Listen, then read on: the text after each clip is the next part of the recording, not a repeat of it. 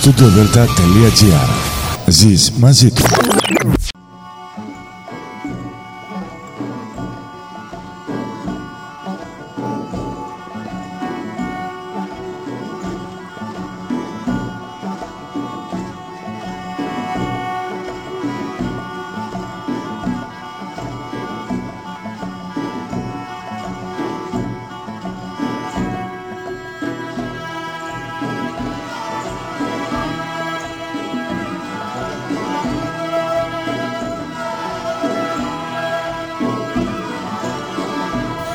Καλημέρα σας κυρίες και κύριοι.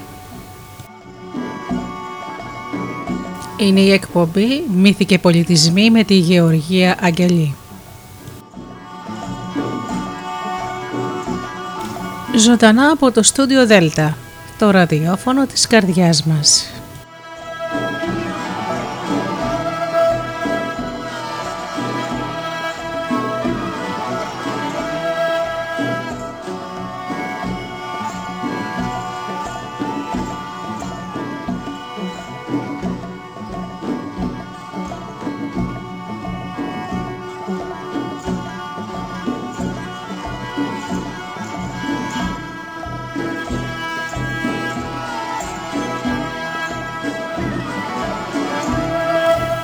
Και πολιτισμοί. Ένα ταξίδι στον κόσμο παρέα με τους μύθους και τα παραμύθια κάθε χώρας.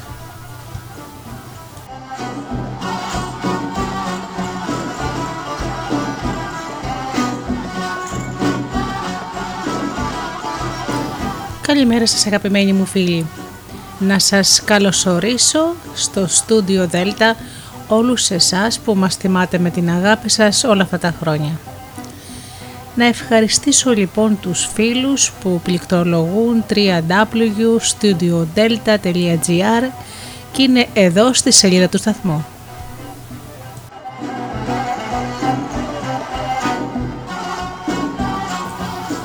Να ευχαριστήσω τους φίλους που μας ακούν από τα διάφορα portals και μουσικές σελίδες τις οποίες φιλοξενούμαστε.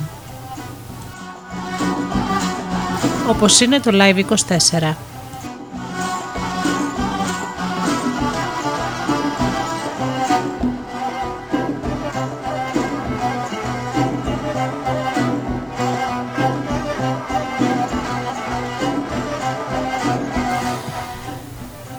Να ευχαριστήσω τους φίλους που μας ακούν από κινητά και tablets.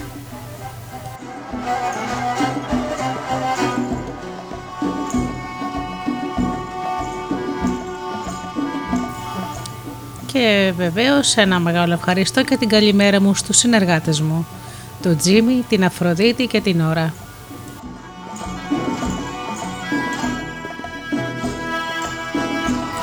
Σήμερα αγαπημένοι μου φίλοι θα ταξιδέψουμε στην Περσία. Παραμύθια μαγικά, μύθοι και ο πολιτισμός της Περσίας.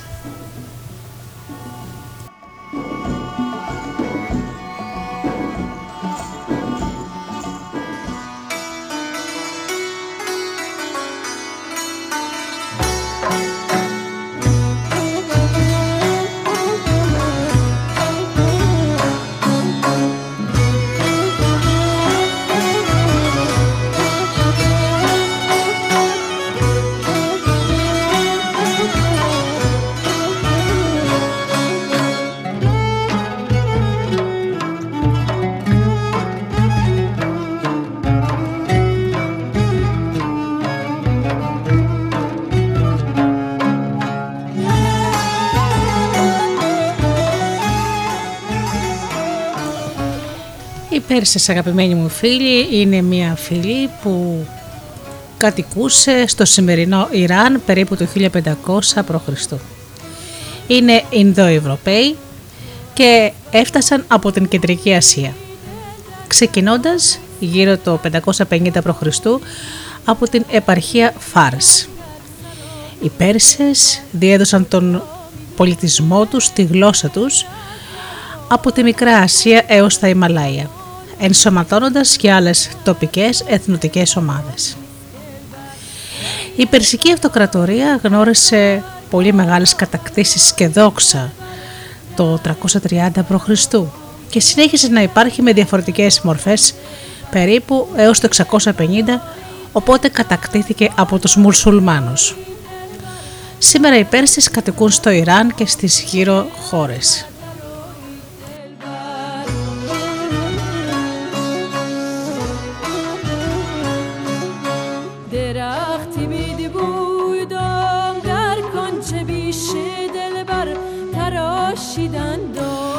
Πρώτη αναφορά στους Πέρσες προέρχεται από ασυραϊκή, ασυραϊκή επιγραφή του 800 π.Χ. η οποία αναφέρει ως Παρσού γείτονες ενός άλλου αρίου έθνους των Μίδων. Για τους επόμενους δύο αιώνες οι Πέρσες και οι Μύδοι ήταν υποτελείς Ασσυρίων, Βαβυλωνίων και Σκύθων.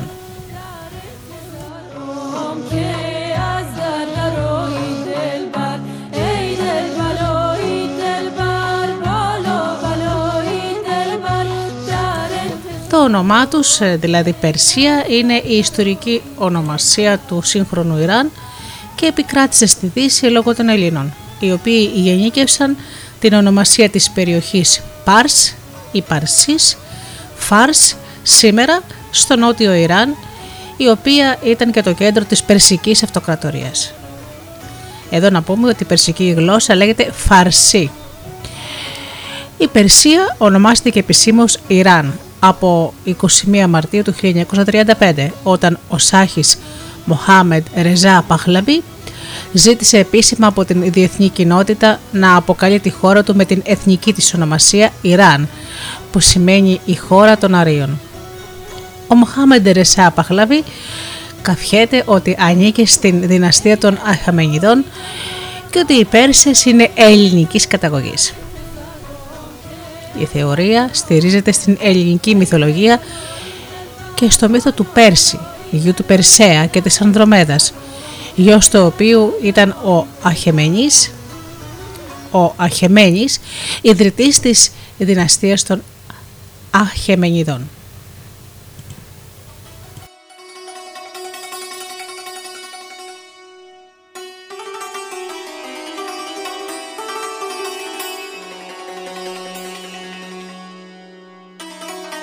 Ας πούμε όμως μερικά πράγματα για τους Αχεμενιδός. Η δυναστεία αυτή ήταν η πρώτη των Περσών ηγεμόνων και ιδρύθηκε από τον Αχεμένα, έναν Πέρσι ηγέτη του 700 π.Χ. Ο γιος του, Θιέσπης, οδήγησε τους νομάδες Πέρσες να εγκατασταθούν στο νότιο Ιράν περίπου το 650 π.Χ. και συγκρότησε τον πρώτο οργανωμένο περσικό κράτος.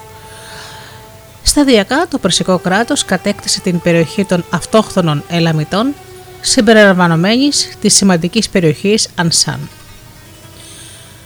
Οι απόγονοι του Θιέσπη χωρίστηκαν σε δύο κλάδους, ο Μεν βασίλευε στο Ανσάν, ο Δε στην υπόλοιπη Περσία.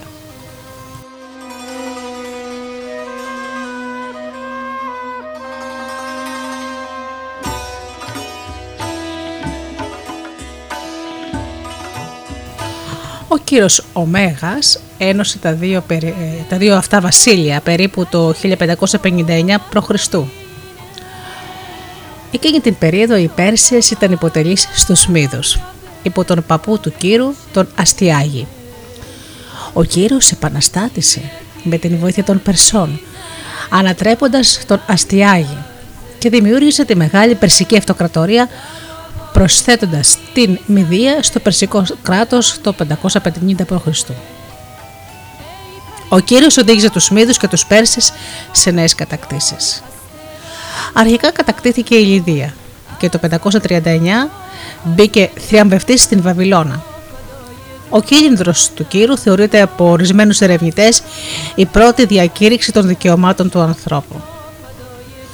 Ο Κύρος σκοτώθηκε σε μάχη με τους Μασανέτες στην προσπάθειά του να τους τιμωρήσει επειδή αρνήθηκαν να υποταχθούν.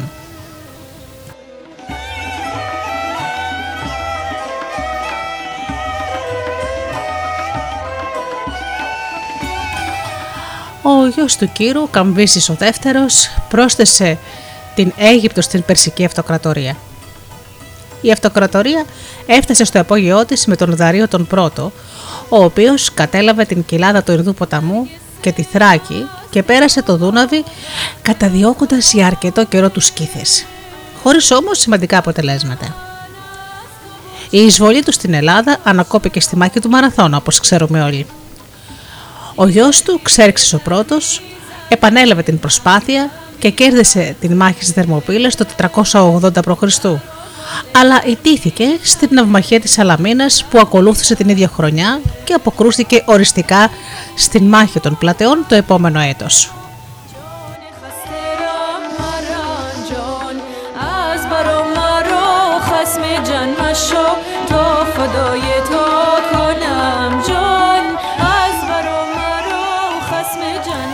Η Περσική Αυτοκρατορία των Αχεμενιδών ήταν η μεγαλύτερη και ισχυρότερη ως εκείνη την εποχή, καλά διοικούμενη και οργανωμένη. Ο Δαρίος διέρεσε το βασιλειό του σε περίπου 20 σατραπίες, με πολλούς από τους σατράπες να έχουν προσωπικές σχέσεις με το μεγάλο βασιλέα Σάχη εγκαθίδρυσε σύστημα υποχρεωτικής εισφοράς από τις ατραπίε, υιοθέτησε το αναπτυγμένο ταχυδρομικό σύστημα που ήταν θαυμαστό για την εποχή του, των Ασσυρίων και το επέκτηνε. Μετέφερε την πρωτεύουσα στα Σούσα, στο κέντρο της αυτοκρατορίας. Οι Πέρσες επέτρεψαν τους διάφορους ε, υποτελείς πολιτισμούς να διατηρηθούν, ακολουθώντας το παράδειγμα του Κύρου με αποτέλεσμα να μειωθεί σημαντικά ο κίνδυνος εξεργέσεων.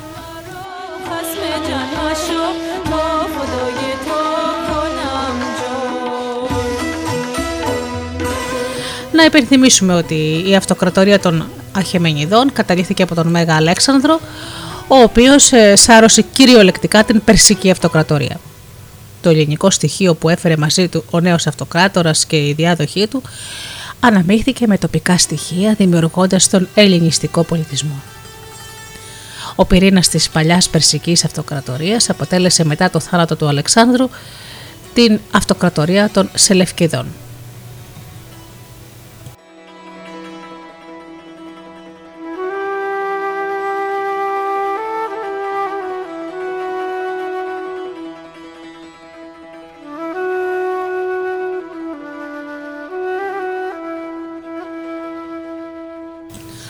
Ας πούμε όμως μερικά πράγματα για τους Πάρθους. Οι Πάρθοι ήταν αρχαίος ελληνικός συγγνώμη, Ιρανικός λαός που ήταν εγκατεστημένος από αρχαιοτά τους χρόνους στην περιοχή της νότιο-δυτικής Ασίας και που ονομάστηκε από αυτούς Παρθία και η οποία συνόρευε με την Ιρκανία τη σημερινή επαρχία Μαζετεράν, τη Μηδία, την Καρμανία και την Αριανή.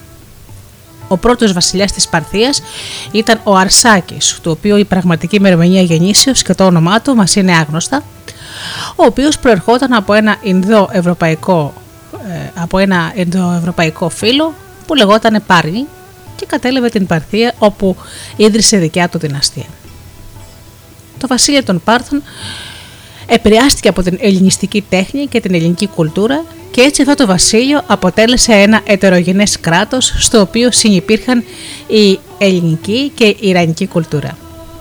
Η Παρθία ήταν μια ισχυρή αυτοκρατορία που άντεξε τις επιθέσεις των Σελευκεδών και αργότερα των Ρωμαίων και αρκετές φορές επεκτάθηκε νικώντας τους στους διάφορους πολέμους που πραγματοποίησαν μεταξύ τους με αποτέλεσμα το σημερινό Ιράν και το Ιράκ να βρεθούν από την, κάτω από την κυριαρχία των Παρθών.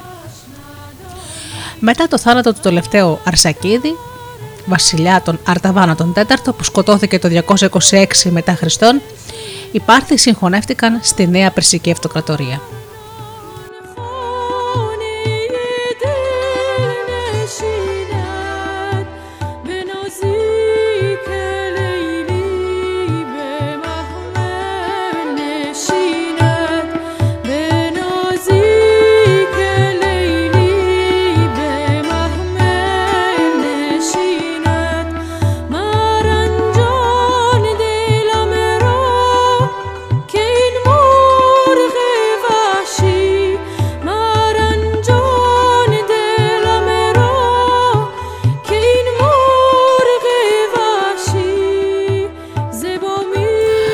Τέλος, πολύ σημαντική ήταν η δυναστεία των Σανσανιδών. Όταν ο Πέρσης ηγεμόνας Αρδασίρο πρώτος από την περιοχή της σημερινής επαρχίας Φάρς στο Ιράν επαναστάτησε ενάντια στην δυναστεία των Αρσακιδών, κατάφερε το 226 να ιδρύσει μια νέα γηγενή δυναστεία στην Περσία που ονομάστηκε δυναστεία των Σασανιδών από το όνομα του παππού του Αρδασίρ Σασάν. Οι Σασανίδες Πέρσες ήταν πολύ πιο επιθετικοί από τους Σπάρθους και στο εσωτερικό αλλά και στα σύνορα. Ο Αρδασίρ είχε ως πρότυπο την ένδοξη εποχή των Αχεμενιδών και θέλησε να τις επαναλάβει. Ενώ οι Πάρθοι φιλοξενούσαν να κατακτήσουν ε, ενώ οι Πάρθοι ήθελαν να κατακτήσουν την Αρμενία, οι Σασανίδες ήθελαν να ανασυστήσουν την αυτοκρατορία των προγόνων τους, Κύρου του Δευτέρου του Μεγάλου και του Δαρίου του Πρώτου. Στόχος των Σασανιδών ήταν να ξεριζώσουν τον ελληνικό πολιτισμό από την περιοχή του Ιράν. Τα τότε σύνορα του Ιράν απαρτίζονταν από την περιοχή του σημερινού Ιράκ έως και το σημερινό Πακιστάν. Σύντομα καθιερώθηκε ένα συγκεντρωτικό σύστημα διοίκησης και ο αναζωογονημένος ζωροαστρισμός ήταν η επίσημη θρησκεία του κράτους για τον οποίο θα μιλήσουμε αργότερα. Η κοινωνία στην αυτοκρατορία των Σασανιδών φαίνεται ότι ήταν διαιρεμένη σε τέσσερις τάξεις. Το ιερατείο τους στρατιωτικούς, τους κρατικούς υπαλλήλους και το λαό. Όταν ο Αρδασίρο πρώτος αποθήθηκε από την Αρμενία, προσπάθησε να αποσπάσει τη Ρωμαϊκή Μεσοποταμία και ακολούθησαν σκληρές μάχες μεταξύ Περσίας και Ρώμης ανάμεσα το 230 και το 244. Αλλά δεν είχαν τελικό νικητή. Αν και οι Πέρσες πέτυχαν μια συνθήκη που τους έδωσε νέα εδάφη.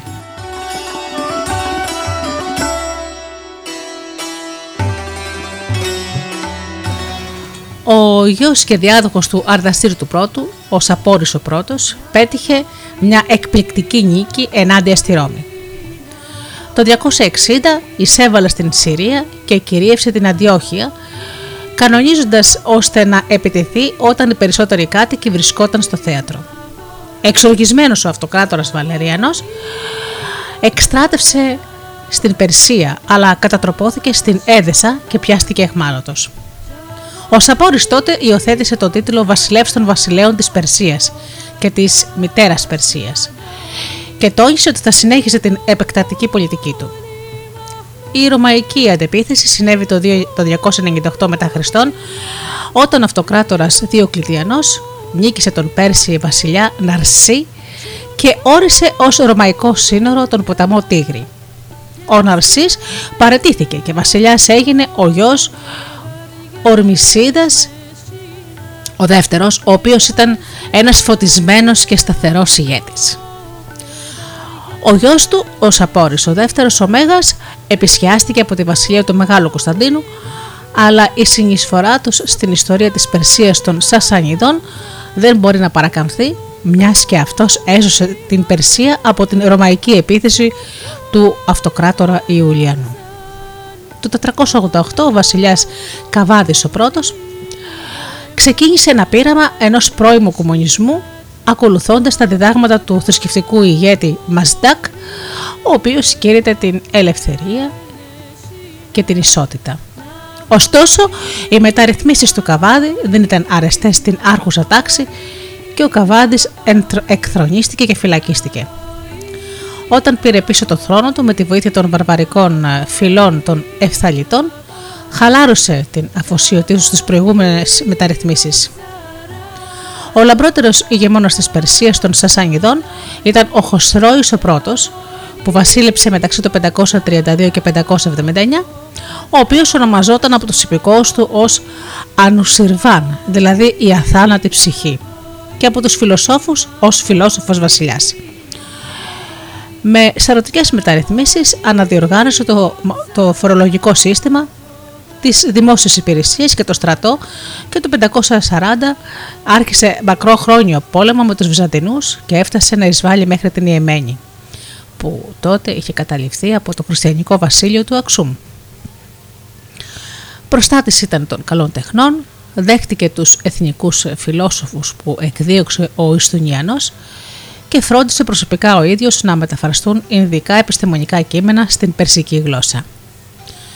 Ο συνονόματός του Χωστρόης ο δεύτερος έφερε τα στρατεύματα των Σανσανιδών σε όλη την Μέση Ανατολή και την Αίγυπτο και έφτασε να πολιορκεί με την βοήθεια των Αβαρών την Κωνσταντινούπολη όμως ήταν θέμα χρόνου οι Βυζαντινοί να αντεπιτεθούν και ο Χωστρόης ο δεύτερος ιτήθηκε στη μάχη της Νινεβή το 627 μετά Χριστόν. Η Περσία έχασε τον πόλεμο έναντι του Βυζαντίου όπου μετά το πέρας του πολέμου τα σύνορα επανήλθαν στην προπολεμική τους κατάσταση, όχι όμως και η σταθερότητα μέσα στην αυτοκρατορία των Περσών.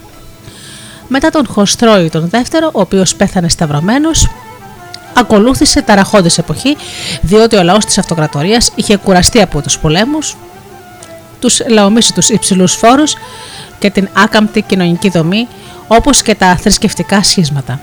Αποτέλεσμα ήταν η αποδυναμωμένη και ταραγμένη αυτοκρατορία να ιτηθεί από τους μουσουλμάνους Άραβες και να υποταχθεί στο Αραβικό Χαλιφάτο και ο λαός να αγκαλιάσει τη νέα θρησκεία που φέρανε μαζί τους οι Άραβες που δεν ήταν άλλος από τον Ισλαμισμό.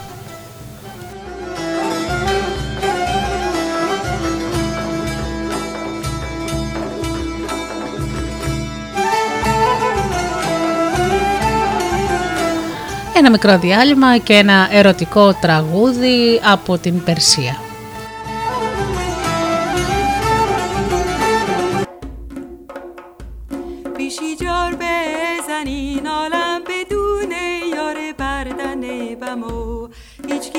را گیفتن نتونه یار بردن بمو. ای یار ای یار تو را بردن بمو. صد سی سوار گرا بردن بمو.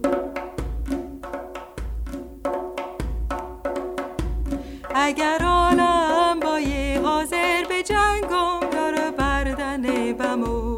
باید از خنجر و دست و فنگم داره بردن بمو. هیار هیار تو را بردن بمو صد سی سوار گلا بردن بمو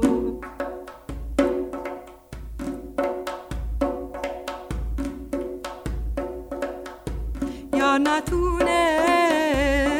ببینم گل بردن بمو من گلا من همی خواستم نبینم داره بردن بمو هیار هیار.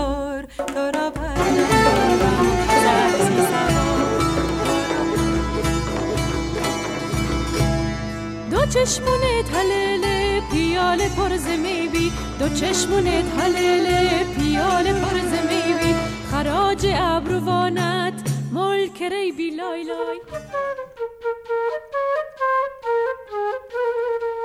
هر کجا سنگ گپی مال لورونه جونم. هر کجا سنگ گپی مال لورونه جونم. هر کجا لور بچه شیرین زبونه جونم. شیر بو ستا هو شیر بو ششتا. هو شیر بو هشتا. هو هی دای دای جونم. زمرم پل میسونم. هی دای دای جونم. زمرم پل میسونم.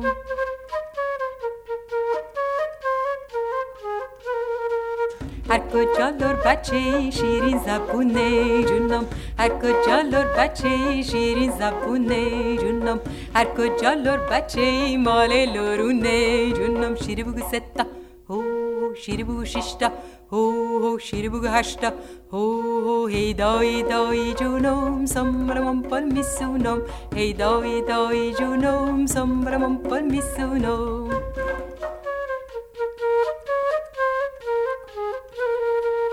هر کجا ستاره ای تو آسمونه جونم. هر کجا ستاره ای تو آسمونه جونم. عاشق لور بچه ای شیری زبونه جونم. شیری بگو ستا. هو هو شیری بگو ششتا. هو هو شیری بگو هشتا. هو هو هی دای دای جونم. سمبرم پل میسونم. هی دای دای جونم.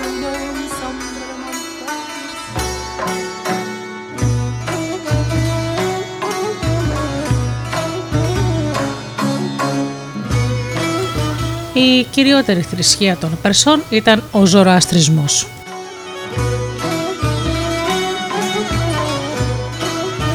Ο, ζωροατρι... ο Ζωροαστρισμός είναι από τις παλαιότερες ε, θρησκείες που έχουν ακόμα παδούς. Η εμφάνισή του χρονολογείται περίπου 2.600 χρόνια πριν ως ριζική αναμόρφωση της πολυθεϊστικής Ιρανικής θρησκείας η οποία επικράτησε στην Περσική Αυτοκρατορία με κρατική υποστήριξη.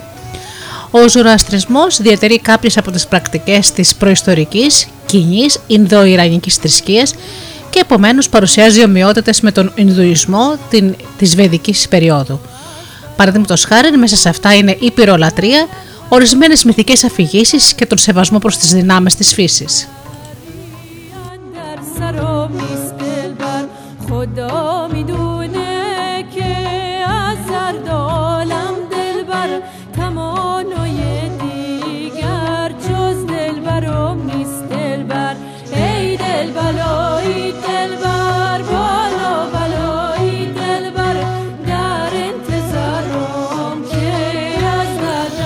Μερικά χαρακτηριστικά αυτής της θρησκείας, ε, το δόγματος αυτού είναι τα εξής. Υπάρχει ένας καθολικός και περβατικός θεός με την ονομασία Αχούρα Μάσντα, μόνος αδημιούργητος δημιουργός, ο οποίος και αποτελεί το αντικείμενο κάθε λατρείας. Η δημιουργία του Αχούρα Μάσντα αποδεικνύεται ως η άσα, η αλήθεια, η τάξη, ενώ η αντίθεση και το χάος αποδεικνύεται ως ντρούζ, το ψέμα και η αταξία. Η διαμάχη ανάμεσα στην Άσα και τον Τρούζ περιλαμβάνει όλο το σύμπαν και την ανθρωπότητα που έχει ενεργό ρόλο σε αυτή τη σύγκρουση.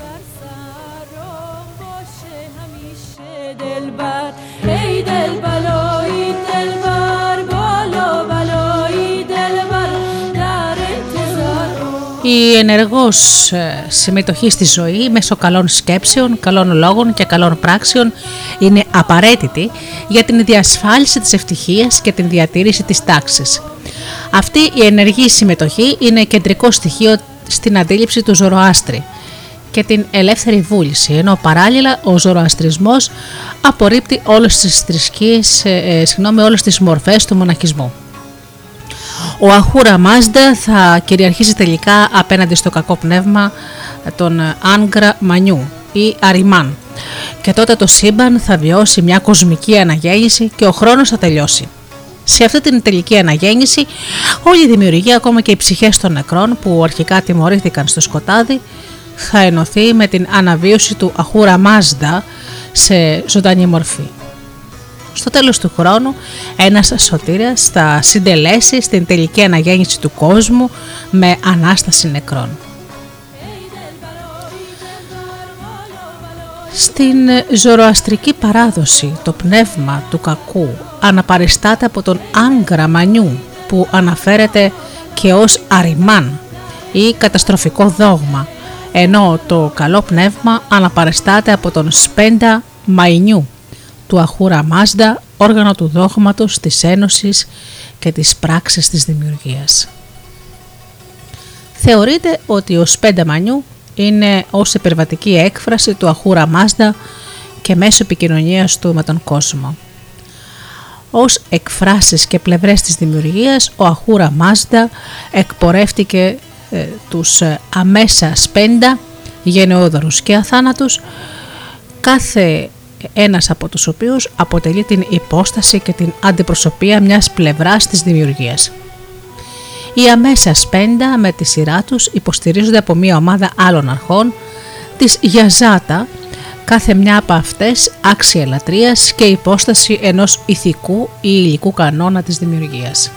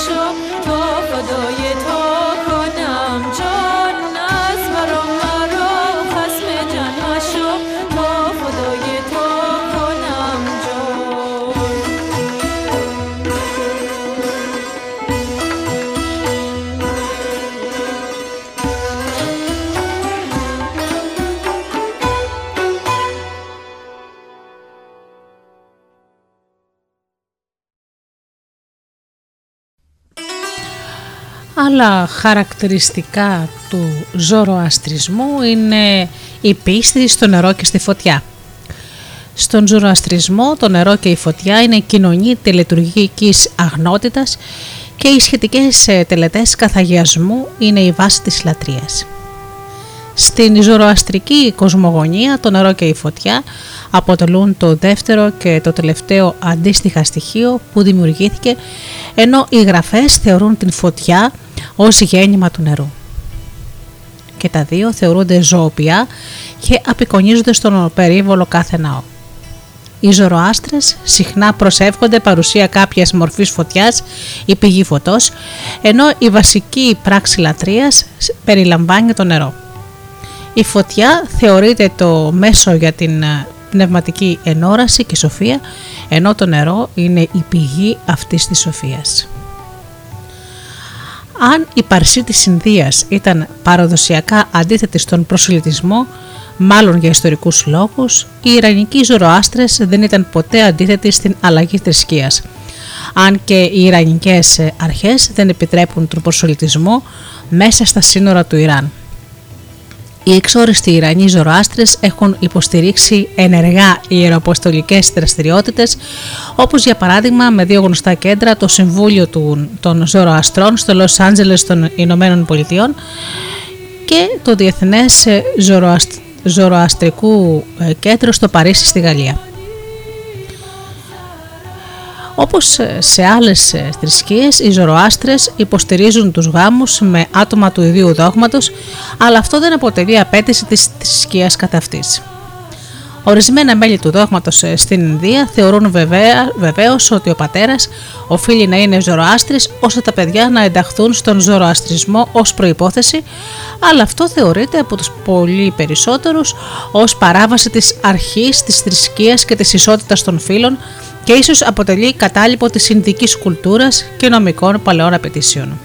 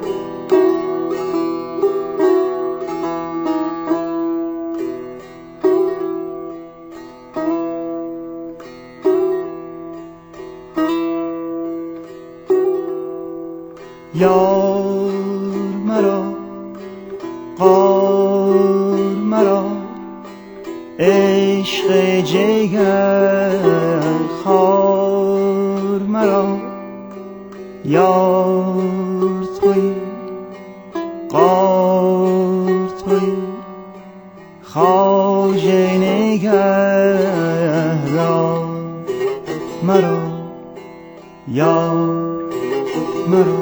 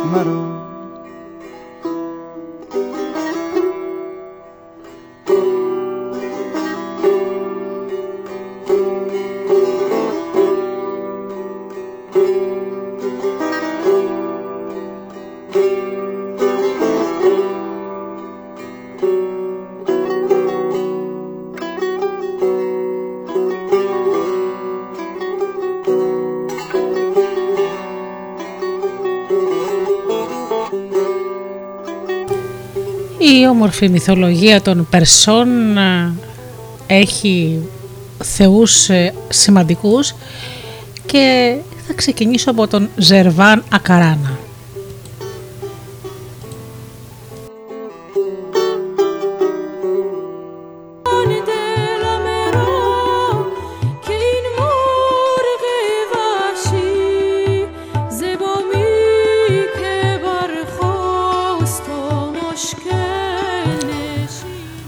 Πριν την εμφάνιση του κόσμου, ο αιώνιος Ζερβάνα Καράνα, δηλαδή το απόλυτο θεϊκό πνεύμα, ήταν τυλιγμένος μέσα στον εαυτό του. Κάποια στιγμή άρχισε να εκπέμπει φως από το αιώνιο σώμα του. Ταυτόχρονα και εξαιτίας του φωτός σχηματιζόταν και το αντίθετο του τελευταίου το σκοτάδι. Από το φως του Ζερβάνα Καράνα δημιουργήθηκε ο αγαθός θεός Αχούρα Μάζντα ή Ορμούζ, εξελινισμένο όνομα είναι Ορομάζδης, ενώ από το σκοτάδι δημιουργήθηκε το κακοποιό πνεύμα που ονομάστηκε Άγκρα Μάινιου ή Αχρημάν. Από τότε ο Αχούρα Μάζντα βρίσκεται σε μια διαρκή πάλι με τον Άγκρα Μανιού μέχρι το τέλος του κόσμου οπότε ο πρώτος θα κατανικήσει το δεύτερο και θα συντρίψει οριστικά το βασίλειο του κακού.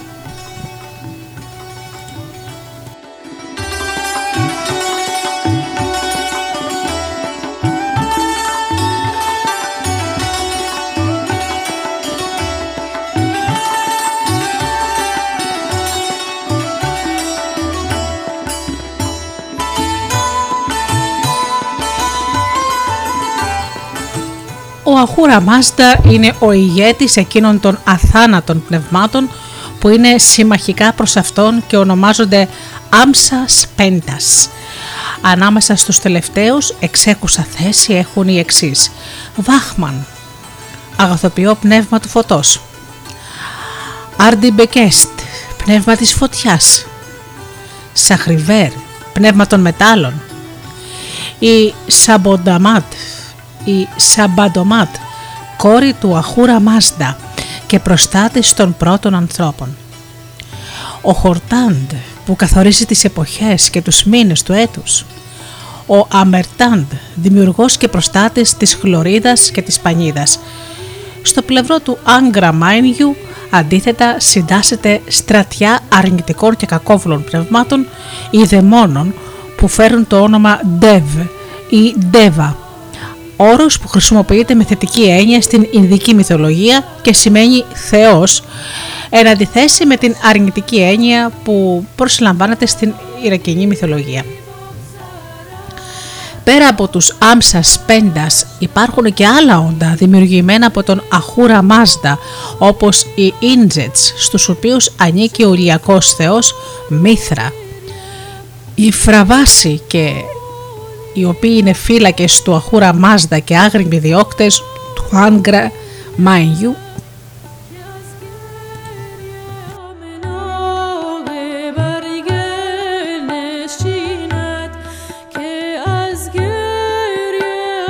Η αποθέωση του Μήθρα υπήρξε εκτενέστερη ανάμεσα στους Ιρανίους λαούς θεωρούμενος από αυτούς ως κατεξοχήν ηλιακός θεός που κατανικάει τα γήινα δεσμά. Η περίφημη αλληγορική αναπαράσταση όπου ο ήρωας σκοτώνει τον Ταύρο εκφράζει ακριβώς αυτή την ιδέα. Εξής και το προσωνύμιο Ταυροκτόνος για το Μήθρα και οδηγεί τους ανθρώπους μέσα από μια μυστική ατραπό στην επανένωσή τους με το πνευματικό βασίλειο του Αχούρα Μάσντα. Αξίζεται να σημειωθεί πως Μεγάλη υπήρξε η διάδοση της Μηθραϊκής Ατραπού ανάμεσα στους Ρωμαίους στρατιώτες που έλεγχαν εκτενείς περιοχές του συνόλου Ιρανοκαυκάσιου χώρου κατά τους δύο πρώτους αιώνες μετά Χριστόν.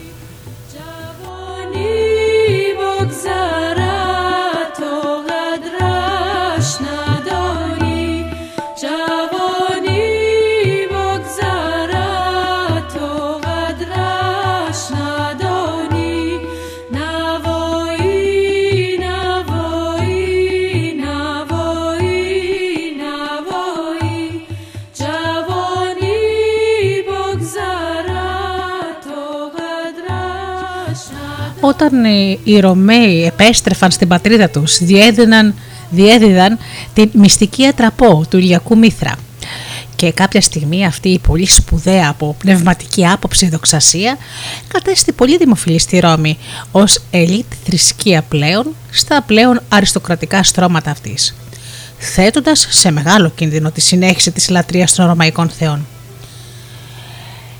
Είναι πολύ σημαντικό να αναφέρουμε πως σύμφωνα με την Ιρανική μυθολογία κάθε γήινος περιορισμός καθώς και η δυστυχία που εντοπίζεται στον κόσμο αυτό είναι αποτέλεσμα της επιρροής του Angra Mainyu ο οποίος θεωρείται ακόμα και ως η αρχή του θανάτου.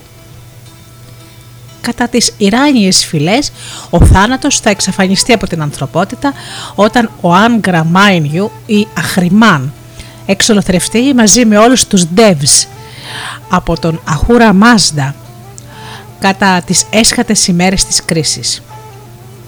Το ιστορικό πρόσωπο ονομάζεται Ζαρατούστρα ή Ζαραθούστρα, εξελινισμένο το όνομά του είναι Ζωροάστρης. Έζησε κατά τον 11ο περίπου αιώνα μετά Χριστόν και θεωρείται ως ο υπέρτατος δάσκαλος της αλήθειας του Αχούρα Μάζδα. Ο Ζαρατούστρα έγραψε την Αβέστα η οποία πέρα από το άφθονο μυθολογικό υλικό που μας προμηθεύει, χρησιμοποιήθηκε επίσης ως η πνευματική βάση της περσικής θρησκείας που λέγεται Ζωροαστρισμός. Στους σύγχρονους καιρούς, ο Ζαρατούστρα χρησιμοποιήθηκε ως πρότυπο από τον γερμανό φιλόσοφο Φρίντριχ Νίτσε. Κατά τη συγγραφή του περίφημου βιβλίου του «Έτσι μίλησε ο Ζαρατούστρα» πολύ σημαντική θέση στην Ιρανική μυθολογία κατέχουν οι κάτωθοι θεοί και θεές.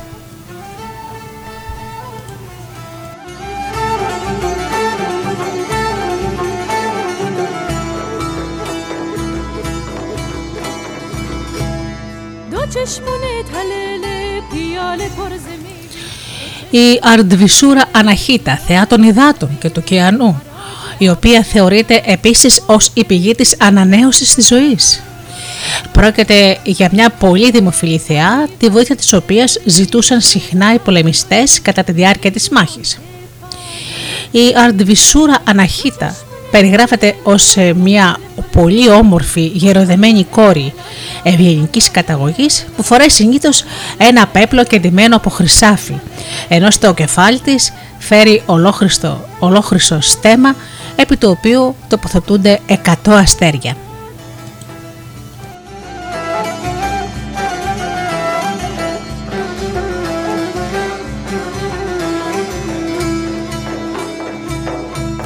Ο Βαγιού, θεός των ανέμων, διώκτης του Άγκρα Μάνιου.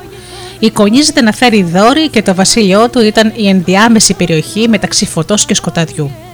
Ανάμεσα στα βασίλεια των Αχούρα Μάζντα και των Άνκρα Μάινιου. Μετά είναι ο Τίστρια, θεός της βροχής, ο οποίος πολλές φορές ταυτιζόταν με το άστρο Σύριος. Κατοικεί στη θάλασσα Βαρουκάσα και εμφανίζεται ως άσπροδος εχθρός του Απαόσα, που ταυτίζεται με την ξηρασία. Οι μάχες μεταξύ των δύο αυτών αντιπάλων Τίστρια, Απαόσα έχουν μείνει παρομοιώδεις στην Ιρανική κουλτούρα. Τελικός νικητής από αυτή τη σύγκρουση βγαίνει ο Τίστρια,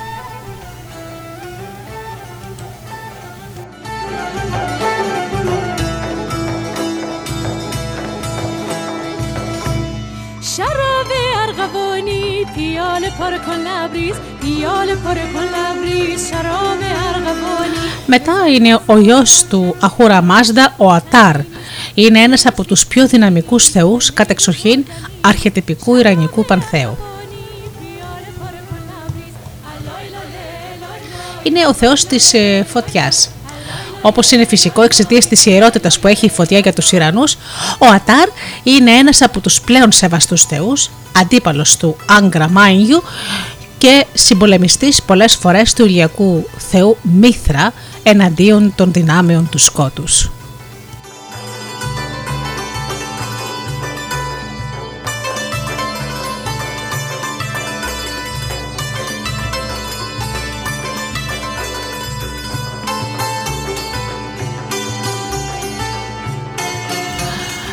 Άλλος θεός είναι ο Χαόμα. Είναι ο θεός της βλάστησης καθώς επίσης και της υγείας. Οι άνθρωποι τον θεωρούν ευεργέτη Θεό, μιας και το μόνιμο φυτό χαόμα θεωρείται θεραπευτικό. Στην Ινδική μυθολογία η σανσκριτική ονομασία του είναι σώμα και ακόμη προσδίδει υπερφυσική δύναμη σε όποιον πίνει το χυμό του. Ανάμεσα στις κακοποιές δυνάμεις πνεύματα διακρίνονται για τις επιδόσεις τους οι εξής θεοί. Ο Άζη Νταχάκα, τρικέφαλος δράκος που κατασπάραξε τους ανθρώπους και περιγράφεται σαν το πιο καταστρεπτικό τέρας που δημιουργήσε ποτέ ο Άγκρα Μάνιου.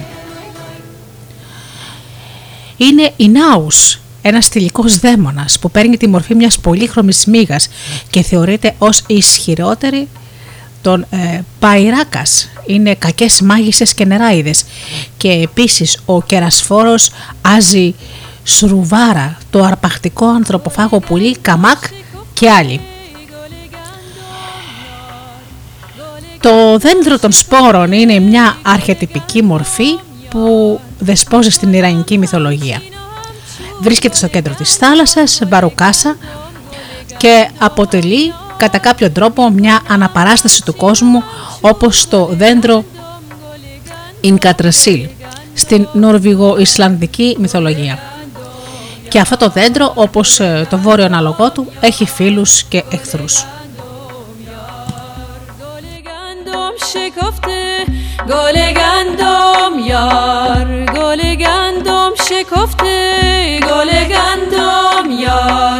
میچینم همچین و همچون گل گندم گل گندم گل گندم یار.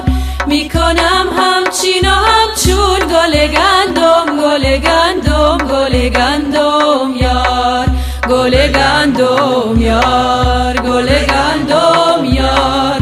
گل گندم یار.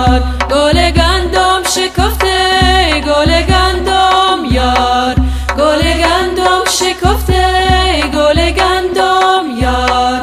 حاصل من شده سبز و دگرم از چه بود ترس و حراسی یار می‌کنم همچین و همچون گل گندم گل گندم گل گندم یار. گل گندم یار گل گندم یار. گل گندم یار گل گندم یار. گل گندم یار گل گندم یار گل گندم یار گل گندم یار گل گندم یار گل گندم یار گل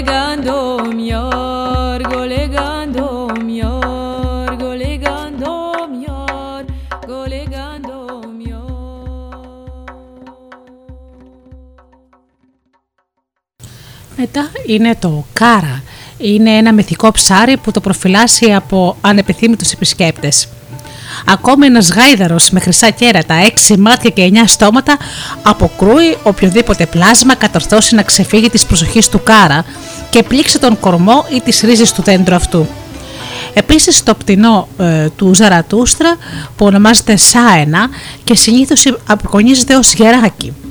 Κατοικεί στην κορυφή του δέντρου των σπόρων παρόμοια με την Νορβηγο-Ισλανδική μυθολογία, ένα αϊτό κατοικεί μόνιμα ε, στην κορυφή του Ιγκδρατσίλ και με το χτύπημα των φτερών που σκορπίζει τους σπόρους σε όλη τη γη είναι ένα εκπληκτικό αρχέτυπο ημάγκο μούντι, εικόνα του κόσμου, από εκείνο που μας προσφέρει συχνά η μυθολογία των Ιρανίων λαών. Από το όνομα του πτηνού αυτού πολλές φορές παίρνει το όνομά του και το δέντρο των σπόρων που ονομάζεται δέντρο Σάενα. Άλλα μυθικά πτηνά που έχουν ιδιαίτερα σημαντικό ρόλο είναι το Καρσιπτάρ, το πολύ γρήγορο, το οποίο διέδιδε τους λόγους του Ζαρατούστρα σε όλη τη γη. Είναι η Ασαζάτα, η, η κουκουβάγια που διώκει τα κακοπιά πνεύματα και το Χάμπρους που βοηθάει τους στρατιώτες στις μάχες.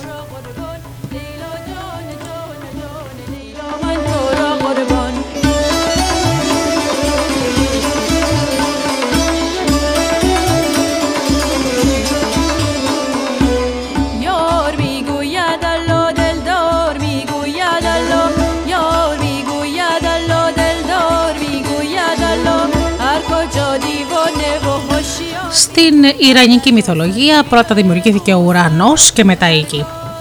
Ως υπέρτατο δημιούργημα το οποίο θεωρείται έβδομο κατά σειρά εμφάνισης είναι η Ιερή Φωτιά η οποία αποτελεί την πιο ιερή εικόνα δράση του Αχούρα Μάζντα. Ο πρώτος άνθρωπος ήταν ο Γκαγιομαρτάν, τον οποίο σκότωσε ο Άγκρα Μάγιου ή Αχρημάν. Από το σώμα όμως του πρώτου δολοφονημένου από το πνεύμα του κακού ανθρώπου φύτωσε στη γη ένα φυτό που λεγόταν Ρίβας. Από αυτό ξεπήδηξε το πρώτο ζεύγος των ανθρώπων, ο Μάσια ή Μάρτια και η Μασιάνη ή Μαρτιγιανάγκ. Ο Άγκρα Μάινιου παραπλάνησε το ζεύγος και τοποθέτησε την φιλονική ανάμεσά τους, κάνοντάς τους να αερίζουν μεταξύ τους. Με αποτέλεσμα να χάσουν έτσι την πρώτη παραδείσια κατάσταση της ανθρωπότητας και της ευτυχίας. Η Μασιάνη ήταν η πρώτη που με θυσίες και προσφορές απέκτησε ελατρεία στους Ντέβς, οι οποίοι όπως είδαμε είναι οι δαίμονες της Ιρανικής μυθολογίας, εν αντιθέσει με την Ινδική, όπου οι Ντέβς, οι Ντέβας είναι αγαθοί ως επιτοπίστων θεοί. Το αποτέλεσμα της παραπλάνησης του πρώτου ανθρώπινου ζεύγους από τον Άγκρα Μάγιου ήταν η εμφάνιση της αναγκαιότητας και της δυστυχίας.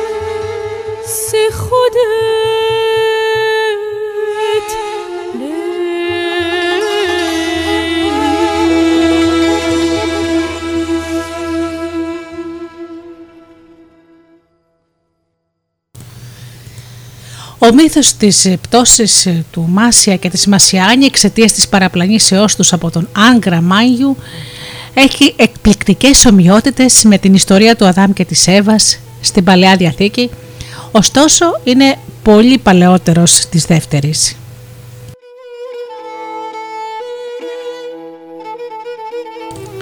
Με τον μύθο των Ιρανίων πρωτόπλαστων συνδέεται η ιστορία του μυθικού βασιλιά Χούσανγκ, απόγονο των Μάσια και Μασιάνη και ιδρυτή της βασιλικής ε, δυναστείας των Παράντα. Ο Χουσάνγκ εμφανίζεται σαν ένας καλόψυχος και δίκαιος βασιλιάς που πάσχιζε να κάνει την ζωή των ανθρώπων καλύτερη. Γι' αυτό ίδρυσε στα Σούσα μια πόλη αρχέτυπο για τους Ιρανίους λαούς και κατασκεύασε πολλά ωφέλιμα έργα για την βοήθεια των γεωργών, των τεχνητών και άλλων ε, ε, κατοίκων ε, των Σούσων. Όπως ε, και για τη διευκόλυνση της καθημερινής ζωής των επικών του. Σύμμαχο λοιπόν σε αυτή την προσπάθεια έχει τη θεά των υδάτων Αρντιβσούρα Αναχίτα και λυσασμένους ε, εχθρούς τους Ντέβις, οι οποίοι κατά τα κανόνα δεν έβλεπαν με πολύ καλό μάτι οτιδήποτε ωφελούσε τους ανθρώπους. Δυστυχώς, σύμφωνα με τον ε, μύθο, ο Χούσανγκ σκοτώθηκε σε μια μάχη εναντίον των ε, Ντέβις όταν οι τελευταίοι τον καταπλάκωσαν με μια μεγάλη πέτρα. Τους Ντέβις ωστόσο μπόρεσε να δαμάσει ο διάδοχος ε, του Χούσανγκ, βασιλιάς Τάχμουρας, για τον οποίο λέγεται πως μπόρεσε να κατανικήσει και αυτόν ακόμη τον Άγκρα Μάινιου, υποχρεώνοντάς τον να μεταφορ- μεταμορφωθεί σε άλογο, το οποίο υπάκουε στις διαταγές του. Στην Ινδο-Ιρανική κουλτούρα και ιδιαίτερα στη μυθολογία του Ιράν, μεγάλο ρόλο φαίνεται να παίζει ο αγαθός βασιλιάς Γήμα, μια χρυσή εποχή η οποία διέρχησε χίλια χρόνια. Ανοίγεται με την ανάληψη της βασιλείας από αυτόν.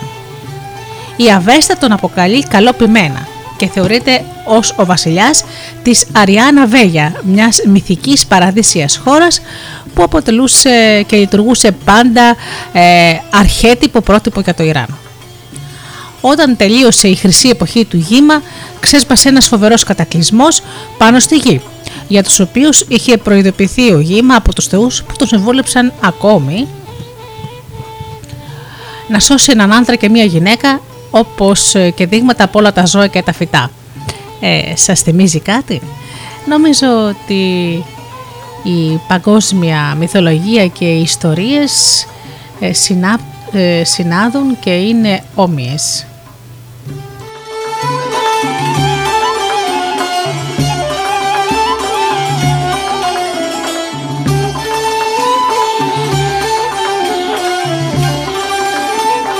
Έτσι λοιπόν βλέπουμε την, ε, στην Ιρανική μυθολογία την ιστορική μνήμη του κατακλυσμού η οποία είναι απαράλλαχτη ε, και πολλές φορές και με κάποιες λίγο διαφορετικές μορφές σε όλες τις μυθολογίες των λαών.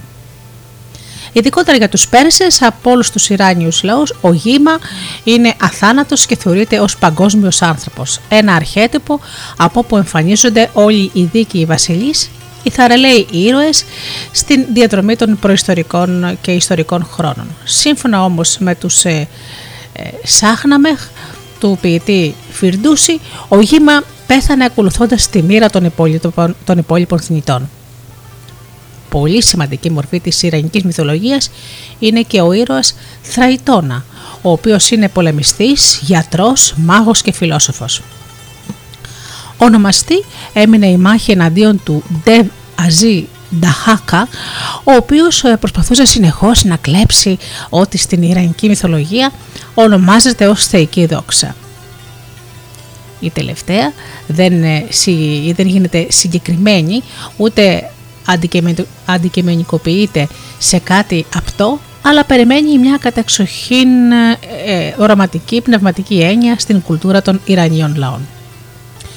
Ο Άζι Νταχάκα μάλιστα είχε παρακαλέσει την ίδια Αρντβισούρα Αναχίτα να τον βοηθήσει για να αρπάξει τη θεϊκή δόξα, η οποία είχε τότε εγκαταλείψει τον βασιλιά Γήμα, επειδή, επειδή οι, κόρες, ε, οι δύο κόρες του τελευταίου είχαν παντρευτεί με τον Ντεβ, ε, τον Άζι Νταχάκα.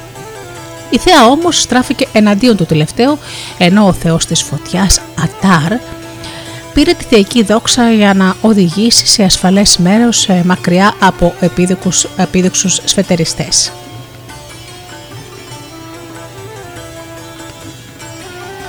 Κατόπιν η Θραϊτόνα σε μια μάχη επικών σχεδόν διαστάσεων κατανίκησε τον Άζι Νταχάκα και τον εχμαλώτησε.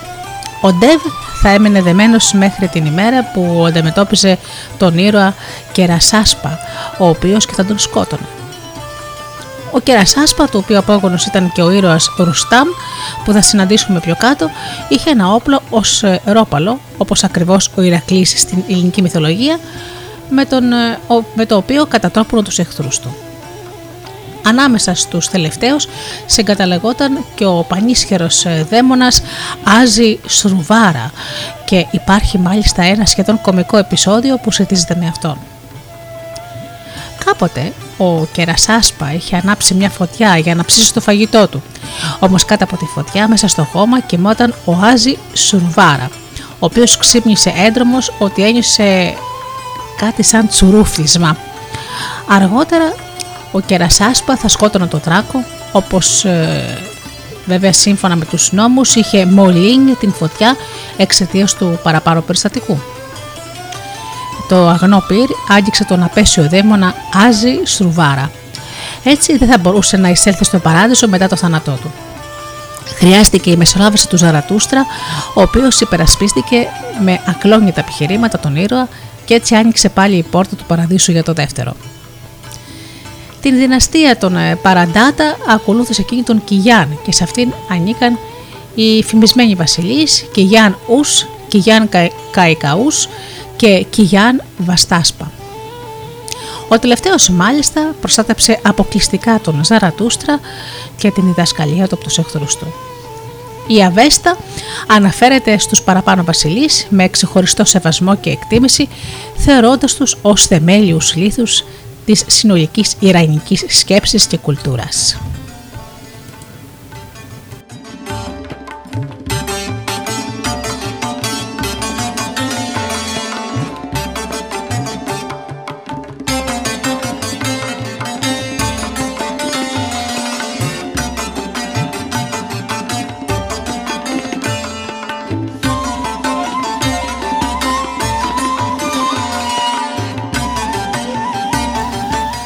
Από την άλλη, ως πλέον μοχθηρός και φαύλος βασιλιάς θεωρείται από την Αβέστα ο Φραν Ρασιγιάν, ο οποίος ε, συγκρούστηκε πολλές φορές με τους, με τους Κιγιάν βασιλείς στην προσπάθειά του να κλέψει και αυτός όπως είχε αποπειραθεί να κάνει και ο δαίμονας Άζη Σουρβάρα την θεϊκή δόξα. Στην Αβέστα η θεϊκή δόξα, βαρνάχο στην Ιρανική γλώσσα, θεωρείται ως πλέον πολύτιμο ανάμεσα σε όλα τα πράγματα του ουρανού και της γης. Είναι η κύρια ιδιότητα απόρρια του Αχούρα Μάζδα και αποτελεί μια έκφραση της δύναμης της επιβολής σε συνδυασμό με τους αγαθούς σκοπούς. Θα μπορούσαμε να πούμε ότι το Βαρνάχο έχει στην Ιρανική μυθολογία τηρουμένων αναλογιών την ίδια θέση που έχει το Άγιο Πνεύμα στα Ευαγγέλια. Όπως είδαμε παραπάνω, ο μοχθηρός και άπρεπος Φραν Ρασιγιάν επιχείρησε να σφετεριστεί το Βάρναχο. στην προσπάθειά του αυτή βρήκε αντιμέτωπο τον Κιγιάν Καϊκαούς, ο οποίος ε, κατανίκησε και σκότωσε τον επίδοξο κλέφτη της θεϊκής δόξας. Από τους τρεις βασιλείς της δυναστείας Κιγιάν είναι ο Κιγιάν Ους που μνημονεύεται έντονα στην Ιρανική μυθολογία για δύο λόγους. Εκ των οποίων ο ένας είναι καλός και ο άλλος κακός. Ο βασιλιάς είχε ένα παλάτι που έμοιαζε με ουράνιο ανάκτορο. Ήταν φτιαγμένο από χρυσάφι, ασίμι και πολύτιμους λίθους, χτισμένο πάνω σε ένα ψηλό βουνό. Ο Κιγιάν Ους είχε καταφέρει να κάνει το χώρο του παλατιού του να έχει θεραπευτικές ιδιότητες τέτοιες, ώστε να αντιμετωπίσουν οποιαδήποτε αρρώστια, όσο βαριά και να ήταν αυτή. Ο Κιγιάν Ους έθεσε το παλάτι του στη διάθεση του λαού του για να γιατρεύονται οι άρρωστοι, πράγμα που τον κατέστησε μέγα ευεργέτη των Ιρανών. Όμως η ευεργετική αυτή ε, δουλειά του βασίλεια πολύ γρήγορα συνοδεύτηκε και από μια άκρατη φιλοδοξία να καταλάβει και, τον, και το ουράνιο παλάτι των θεών. Έστειλε λοιπόν για αυτόν τον λόγο ένα αφοσιωμένο πολεμιστή, τον Σρίτ, να σκοτώσει τον Ταύρο που είχαν ορίσει οι θεοί ως φύλακα των συνόρων του. Στο δρόμο όμως, μια λυσασμένη σκύλα που στην, που στην πραγματικότητα ήταν ένας δαίμονας μεταμορφωμένος, επιτέθηκε στον Σρίτ και τον σκότωσε. Ακόμη σαν να μην έφτανε αυτό, η σκύλα ήταν τιμόγενη και μετά από λίγες μέρες γέννησε σκύλους που είχαν την ίδια λύσα με αυτήν, που με τη σειρά τους γέννησαν και άλλα άγρια σκυλιά. Με αβάσταχτη στενοχώρια και μετά από όχι πολύ μεγάλο χρονικό διάστημα, ο Κιγιάν Ους είδε το βασιλειό του να κατακλείζεται από δαιμονικά σκυλιά που ερήμωναν τα πάντα στο πέρασμά τους. Ο βασιλιάς δεν μπόρεσε να αντέξει αυτή την κατάντια και αρρώστησε έως θανάτου ή σύμφωνα με μια άλλη εκδοχή αυτοκτόνησε.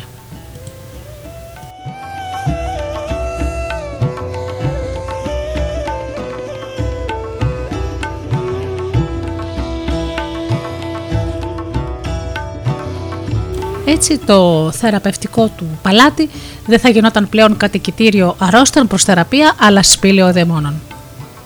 Ο Κιγιάν Κάικαους που ήταν ο εγγονός του Κιγιάν Ους διακρίθηκε για την ανδρεία και την τόλμη που επιδείκνυε κατά τη διάρκεια των μαχών. Ωστόσο ήταν επίσης και ένας βασιλιάς που διακρινόταν για την φιλοσοφική και θρησκευτική δομή της σκέψης του που τον εξέφρασε πλέον ε, πλήρη και σαφό λόγο. Στις όχθες μιας λίμνης βρισκόταν ένας από τους πλέον φημισμένους ναούς του Ιράν, κοσμημένος από αγάλματα θεών. Κάποτε, με μια κίνηση που ξάφνιασε όλους τους συμπατριώτες του, ο Κιγιάν Καϊκαούς έβαλε φωτιά στο ναό και τον κατέστρεψε ολοσχερός. Όταν συγκεντρώθηκε ο λαός για να ρωτήσει τον Βασιλιά για ποιο λόγο έκανε αυτή την πράξη, που σε πρώτη εντύπωση τουλάχιστον φάνηκε απρεπής και ανίαρη, ανίερη, τότε ο Κιγιάν Καϊκαούς, ατάραχος, στάθηκε στην όχθη της λίμνης και κάτω από τον ενηγματικό έναστρο ουρανό του Ιράν άρχισε να μιλά στο πλήθος για την ιερότητα του πυρός που κατέφαγε με τις γλώσσες του τον φημισμένο ναό. Διέταξε μάλιστα να χτίσουν ένα νέο ναό στη θέση του, του ναού που καταστράφηκε προς τιμή του Ατάρ, θεού της φωτιάς και να θυσιάσουν διάφορα ζώα στους βομούς που υπήρχαν εκεί. Μόναχα μέσω του πυρός μπορούν να υπάρχουν τόσο ο κόσμος όσο και ο παράδεισος, ακούστηκε να λέει ο Κιγιάν Καϊκαούς. Στο πλήθος που τον άκουγε σχεδόν σαν να ήταν πρωτισμένο. Όπως λοιπόν είδαμε μέχρι τώρα, το πυρ είχε μια τεράστια μυθολογική, αρχιετυπική, θρησκευτική και κοινωνική σημασία στη ζωή των αρχαίων Ιράνιων λαών. Θεωρείται ως δεμικό στοιχείο του κόσμου. Τα πάντα ήταν φτιαγμένα από τη φωτιά και τα πάντα εισέρχονται πάλι στον παράδεισο διαμέσου της φωτιάς. Αυτή την θεώρηση του πυρός ως ε, μοναδικού στοιχείου που συγκεντρώνει όλες τις αντιθέσεις και ταυτόχρονα τις υπερβαίνει φτάνοντας ως τη θεότητα θα την ξαναβρούμε στο έργο του Έλληνα φιλόσοφου Ηρακλήτου που καλείται περί φύσεως με έναν άλλο τρόπο τυπικό της ιονικής σκέψης ωστόσο σχεδόν όμοιο προς την ουσία του με την αντίληψη που είχαν οι Ιράνιοι λαοί και ανάμεσά τους και οι Πέρσες για το πύρ. Όλα τα πράγματα στον ορχομό του θα τα καταλάβει το πύρ. έγραψε ο Εφέσιος φιλόσοφος φράση που θα την συνυπόγραφε ασφαλώς κάθε οπαδός της θρησκείας του Ζαρατούστρα. Η ιερή φωτιά έμεινε πάντα αναμένη στους Ιρανικούς ναούς από συγκεκριμένους ιερείς που είχαν ως αποστολή να μην την αφήσουν ποτέ να σβήσει. Όπως ακριβώς και το φως, η κάθαρση της ψυχής και η ανάμνηση της εισόδου στον παράδεισο έπρεπε να μένουν διαρκώς στους στοχασμούς και τα αλόγια των ανθρώπων. Αυτή η πυροκεντρική θεώρηση του κόσμου που απέχει πάρα πολύ από την αφιλή παρουσίαση των Ιρανίων λαών ως απλοϊκών πυρολατρών έδωσε την αφορμή για να προβάλλουν από τα εψίπεδα του Ιράν μερικές από τις πιο έξογες θρησκευτικές και φιλοσοφικές θεωρήσεις του κόσμου.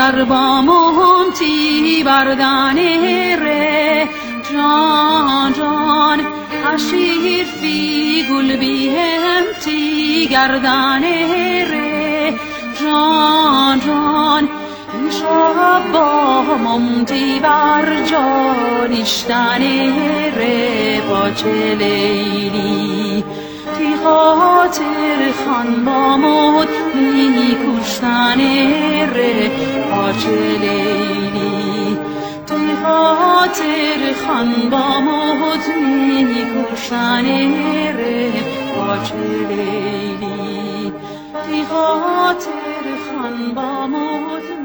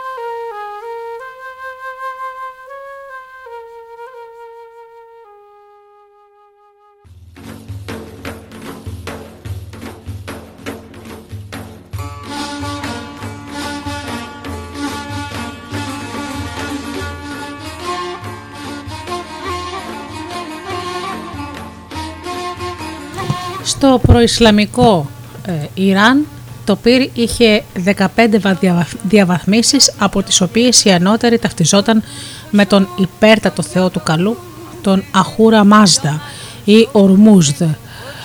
Αυτή η έμονη ε, ιδέα που είχαν το πυρός ήταν που προκάλεσε την εμφάνιση τόσων ποιητών, φιλοσόφων και θρησκευτικών μεταρρυθμιστών όπως ήταν ο Ζαρατούστρα και ο Μάνης ανάμεσα στους αρχαίους Ιρανούς.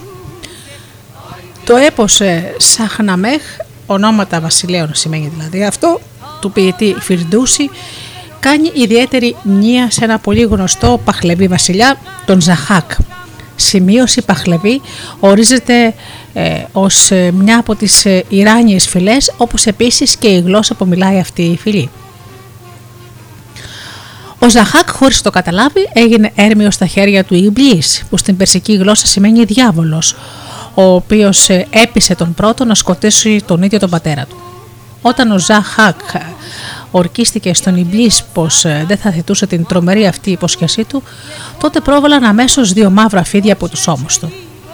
Έντρομος ο νέος άντρας που είχε ήδη πέσει στην παγίδα του Ιμπλής προσπάθησε να απαλλαγεί από τα φίδια κόβοντας τα κεφάλια τους. Μάτια όμως, στη θέση του κομμένου κεφαλιού φύτρωναν αμέσως δύο καινούρια. Ο μύθος σε αυτό το σημείο μας θυμίζει πολύ έντονα τον α, μύθο της Λερναίας Ήδρας που εξολόθρευσε ο Ηρακλής. Σαν να μην έφτανε λοιπόν που ο Ζαχάκ παραπλανήθηκε από τον Ιμπλής, είχε τώρα και μια υποχρέωση ακόμα εξαιτίας των φιδιών που ήταν φυτρωμένα στους ώμους του. Έπρεπε να θρέφει τα τελευταία με σάρκες ανθρώπων, εάν δεν ήθελε τα ερπετά να κατασπαράξουν αυτόν τον ίδιο. Σίγουρα αυτή δεν ήταν η καλύτερη προοπτική που εμφανιζόταν ποτέ ο Ζαχάκ για τον εαυτό του. Όμως ε, όταν ο Γήμα που αναφέραμε ήδη σε προηγούμενα σε πιο πριν έχασε την εξουσία, τότε ο Ζαχάκ με τη συντροφιά των διάβολου Ιμπλής ε, ανέλαβε την εξουσία του Ιράν. Η βασιλεία του κράτησε για χίλια χρόνια κατά τα οποία αναρρύθμιτοι δυστυχείς υπήκοοι του χρησιμεύσαν ως τροφή για τα πεινασμένα φίδια που έφερε μόνιμος στους ώμους του. Ακόμα πιο ε, δυστυχής ο Ζαχάκ.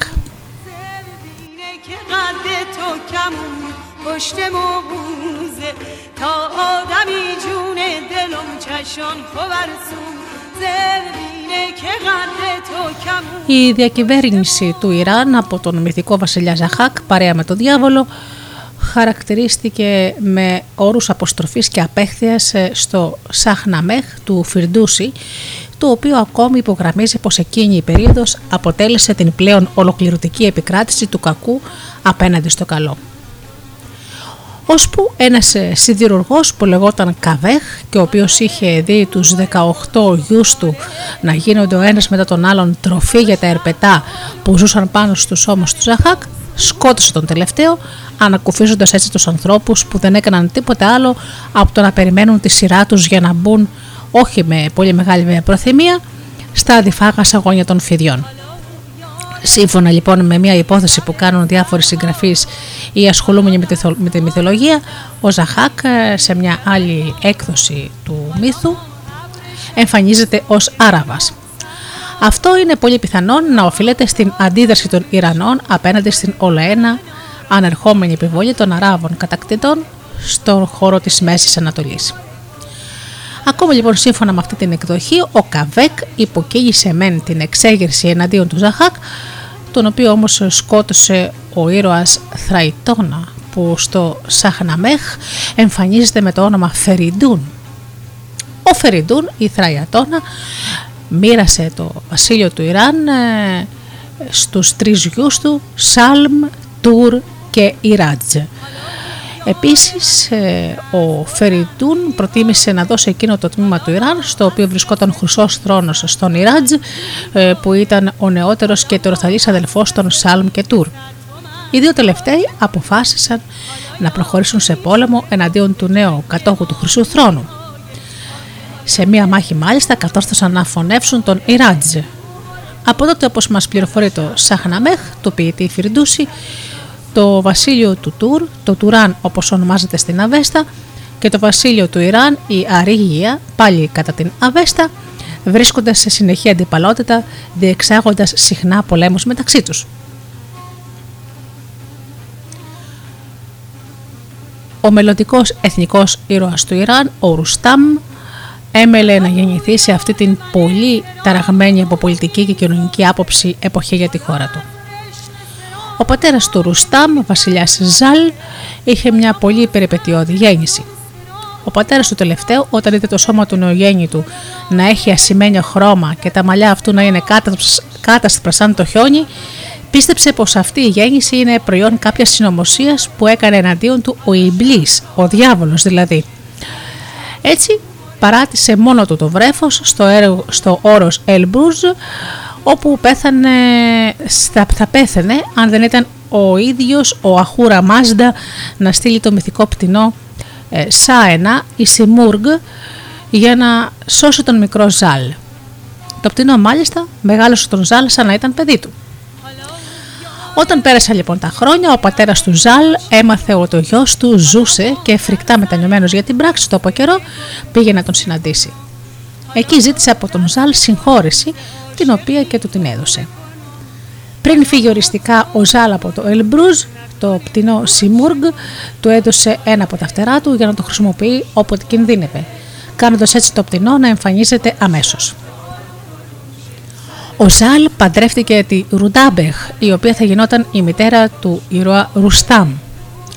Ο τελευταίος μεγαλώνοντας ανέπτυξε μια σωματική ρόμη τέτοια που από την εφηβική του ηλικία του επέτρεπε, του επέτρεπε να μάχεται ακόμα και ελέφαντες με μοναδικό του όπλο το ρόπαλο. Όταν ενηλικιώθηκε ήταν ήδη ένας ολοκληρωμένος πολεμιστής που υπεράσπιζε τη χώρα του ενάντια στις επιδρομές των τουρανών.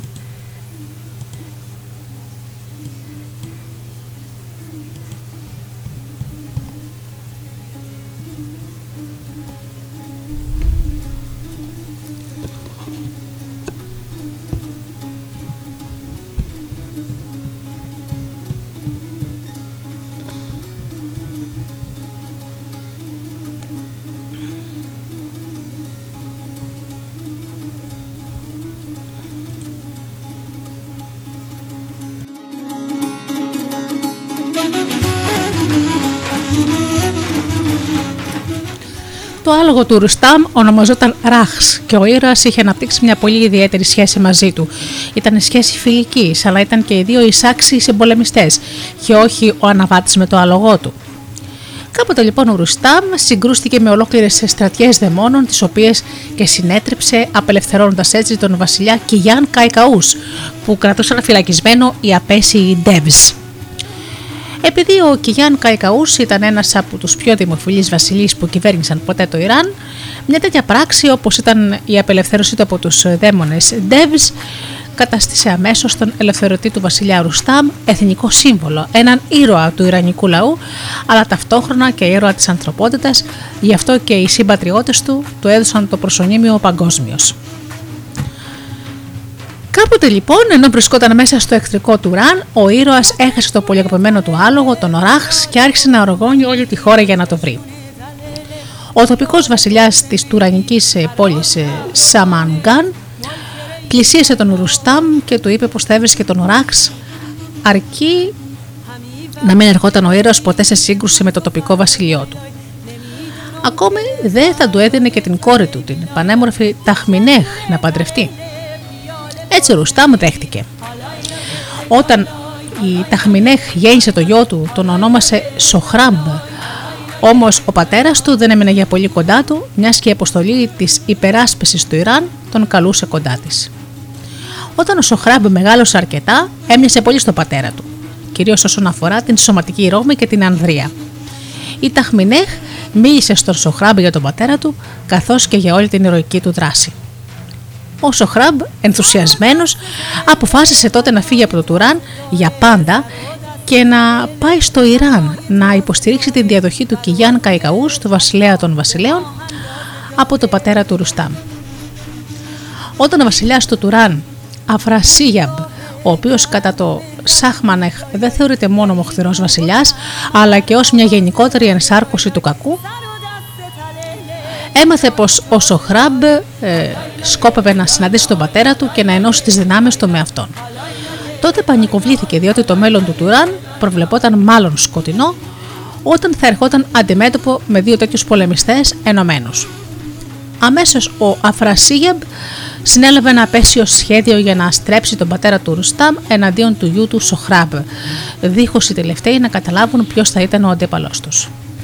Έτσι, παρασυρμένοι και οι δύο κινήθηκαν ο ένας εναντίον του άλλου, πιστεύοντας πως τα στρατεύματά τους ήταν εχθρικά. Δυστυχώς, ο Αφρασίγεμπ, χρησιμοποιώντας διάφορα μέσα, είχε καταφέρει το σκοπό του. Μετά από πολύ ωραία μάχη, ο Σοχράμπ έπεσε νεκρός από τα όπλα του ίδιου του, του πατέρα, ενώ ο τελευταίος νόμιζε ότι σκότωνε εχθρό. Η ιστορία του θανάτου του Σοχράμπ είναι ένα από τα πλέον δραματικά επεισόδια της Ιρανικής μυθολογίας. Το, Σάχμα, το Σάχναμεχ περιγράφει με συγκλονιστικό τρόπο τον πόνο του πατέρα Ρουστάμ όταν αποκαλύφθηκε η πραγματική ταυτότητα αυτού που σκότωσε. Παρασυρμένος και παγιδευμένος από το μοχθηρό Αφρασίγεμπ, βασιλιά του Τουράν.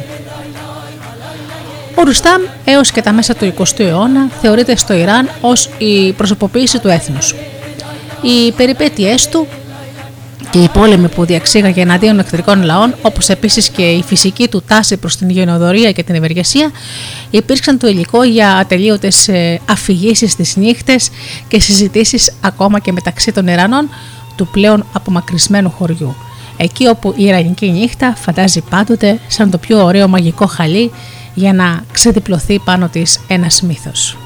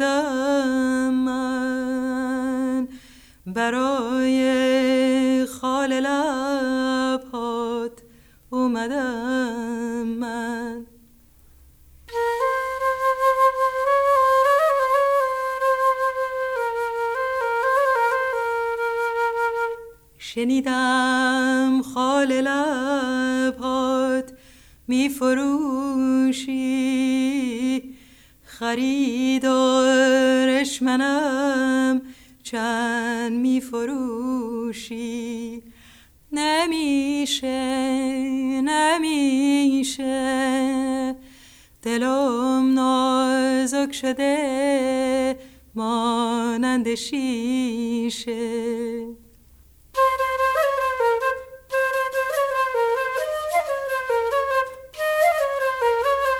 سر زانوت نشینم سر زانوت نشینم رویت به بوسم رویت به بوسم. به جای نون شبا به جای نون شبا ناشتای روزم ناشتای روزم. ای دایی دایی جونم دردت بیاد جونم. خندیدن تو گپ زدن تو ناز کردن تو وای وای وای وای. رقصیدن تو را رفتن تو خواب کردن تو وای وای وای.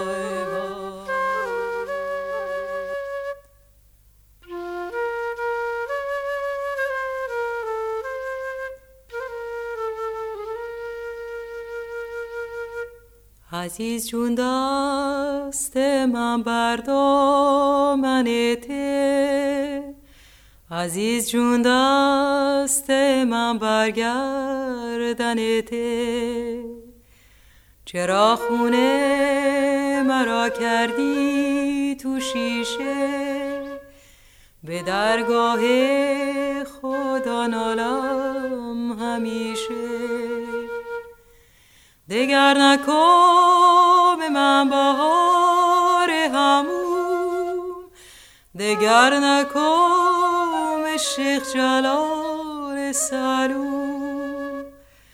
الهی شیخ جلال همه ببکم بکردم امضای بیمه پشیمون. دارین جان دارین جان دارین خدا خدا فاطمه جان دارین دارین جان دارین جان دارین خدا خدا فاطمه جان دارین عزیز جون در مشام می الودا کن. آه می الودا کن. سر راهم نشین تگریه ها کن. آه تگریه ها کن. اگر خواهی که من زودتر بیایم آه زودتر بیایم. نماز صبح و شب مرا دا کن. آه مرا دا کن. ستاره آسمونش ما رو بمشو آخش ما بورین یار بام بیمارم امشو آه بیمارم امشو بورین یار بام امشورینه آه آه امشورینه تمام دشمنان بیدارن امشو آه آه بیدارن امشو عزیز جون در مشام می الودا کن. آه می الودا.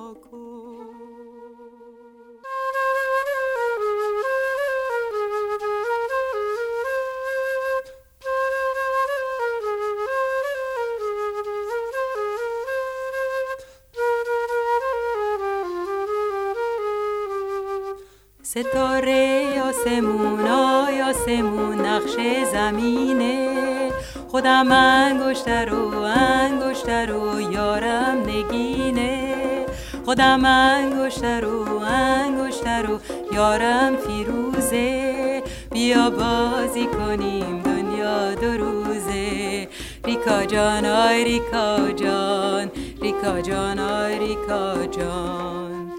ریکا جان تو بستی ادامه آ ادامه دستمال دسته. تره تا مادرت تا مادرت گهوار بسته. عقد من و تره خدا دوسته. ریکا جان آی ریکا جان ریکا جان آی ریکا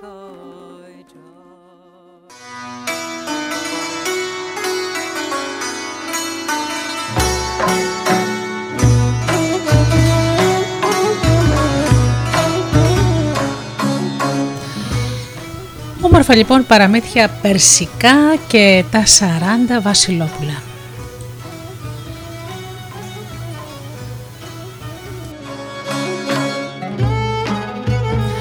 Ήταν κάποτε ένας βασιλιάς ε, που είχε 40 γιους, όλους από την ίδια μάνα.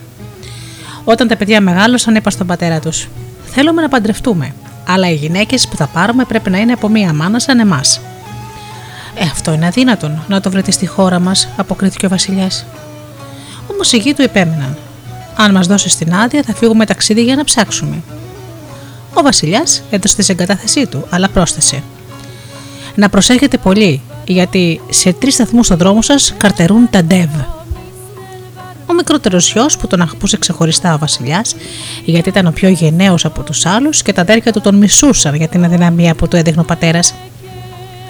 Αν ήξερε ο Βασιλιά, τους τόνισε ιδιαίτερα να προσέχουν και να προστατεύουν το μικρότερο. Έπειτα ξεκίνησαν. Έφτασαν λοιπόν στο σταθμό εκεί που τους περίμεναν τα ντεβ και έκατσαν να ξαποστάσουν. Ο μικρότερος γιος, που το όνομά του ήταν Μάλεκ Μοχάμεντ, λέει τότε: Εδώ γύρω κρύβονται τα ντεβ. Τα αδέρφια του τον αποπήραν. Άσε τις αχλαμάρες, του είπαν και έπεσαν να κοιμηθούν. Ξάφνου, ο Μάλεκ Μοχάμεντ είδε ένα ζυγόνι από ένα σύννεφο κατασκότεινο που πήρε αμέσως στη μορφή ενός μεγάλου άσπρου πιτσιλωτού Ντεβ. Ο Μάλεκ Μοχάμεντ έβγαλε ένα βέλος στο, από τη φαρέτρα και το έβαλε στο δοξάρι του τόξου και τα έριξε. Το δαιμόνιο με μια κραυγή σοριάστηκε χάμω. Ο Μάλεκ Μοχάμεντ σίμωσε και το έκοψε στο κεφάλι. Επετάνηξε τη ζώνη του Ντεβ και βρήκε μέσα αμύθιτα πετράδια. Τα πήρε όλα και δεν είπε τίποτα στα αδέλφια του. Έφυγαν λοιπόν από εκεί και ταξίδεψαν ώρες πολλές, ώσπου έφτασαν στον επόμενο σταθμό. Πάλι τα αδέλφια έπεσαν να κοιμηθούν. Και ο Μαλέκ Μοχάμεντ έμεινε ξάγραπνος. Αυτή τη φορά εμφανίστηκε ένα ντεβ πολύ μεγάλο, πολύ μεγαλύτερο από το πρώτο. Το παλικάρι όμως το σκότωσε και αυτό. Με τα πολλά έφτασαν στον τελευταίο σταθμό. Το ντεβ αυτού του μέρους ήταν ο βασιλιάς των ντεβ και ήταν πολύ μεγαλύτερο από τα δύο προηγούμενα. Ο Μάλεκ Μοχάμεντ σημάδεψε και αυτό το ντεβ ε, με ένα βέλος αλλά αυτό δεν πέθανε παρά κατάφερε να ξεφύγει λαβωμένο. Ο Μάλεκ Μοχάμετ το κυνήγησε ώσπου έφτασαν στο χείλος ενός πηγαδιού. Πήδηξε τον Ντέβι στο πηγάδι και τίνεξε προς τα πάνω μια πέτρα που ζύγιζε χίλια μαν και έφραξε το στόμιο του πηγαδιού. Ο Μάλεκ Μοχάμετ έβαλε ένα σημάδι στην άκρη του πηγαδιού. Έτρεξε στα αδέρφια του που κοιμόταν και τους είπε «Ξυπνήστε». Τα αδέρφια τεινάχτηκαν από τον ύπνο τους εξαγριωμένα. «Τι θες και δεν μας αφήνεις την ησυχία μας» Αν κάνετε αυτό που σας λέω, θα γίνετε πλούσιοι για όλη σας τη ζωή, αποκρίθηκε εκείνος. Σηκώθηκαν τότε τα αδέλφια και πήγαν μαζί του. Όταν έφτασαν στην άκρη του πηγαδιού, ο Μάλεκ Μοχάμετ τους είπε: Κάντε πέρα, από αυτή την πέτρα, κάντε πέρα αυτή την πέτρα. Όμως, όσο και να προσπάθησαν, να την κατάφεραν ούτε να την κουνήσουν. Σήκωσε τότε λοιπόν ο Μαλέχ με το ένα του το δάχτυλο την πέτρα και την έσπρωξε στο πλάι. Έπειτα στράφηκε στα αδέρφια του και τους είπε: Τώρα ένας από εσάς να κατέβει στο πηγάδι. Αλλά αυτοί λίγο ψύχησαν. Εμείς φοβόμαστε να πας εσύ. Και αφού του έδωσαν, του έδεσαν ένα σκηνή γύρω από τη μέση, τον κατέβασαν στο πηγάδι.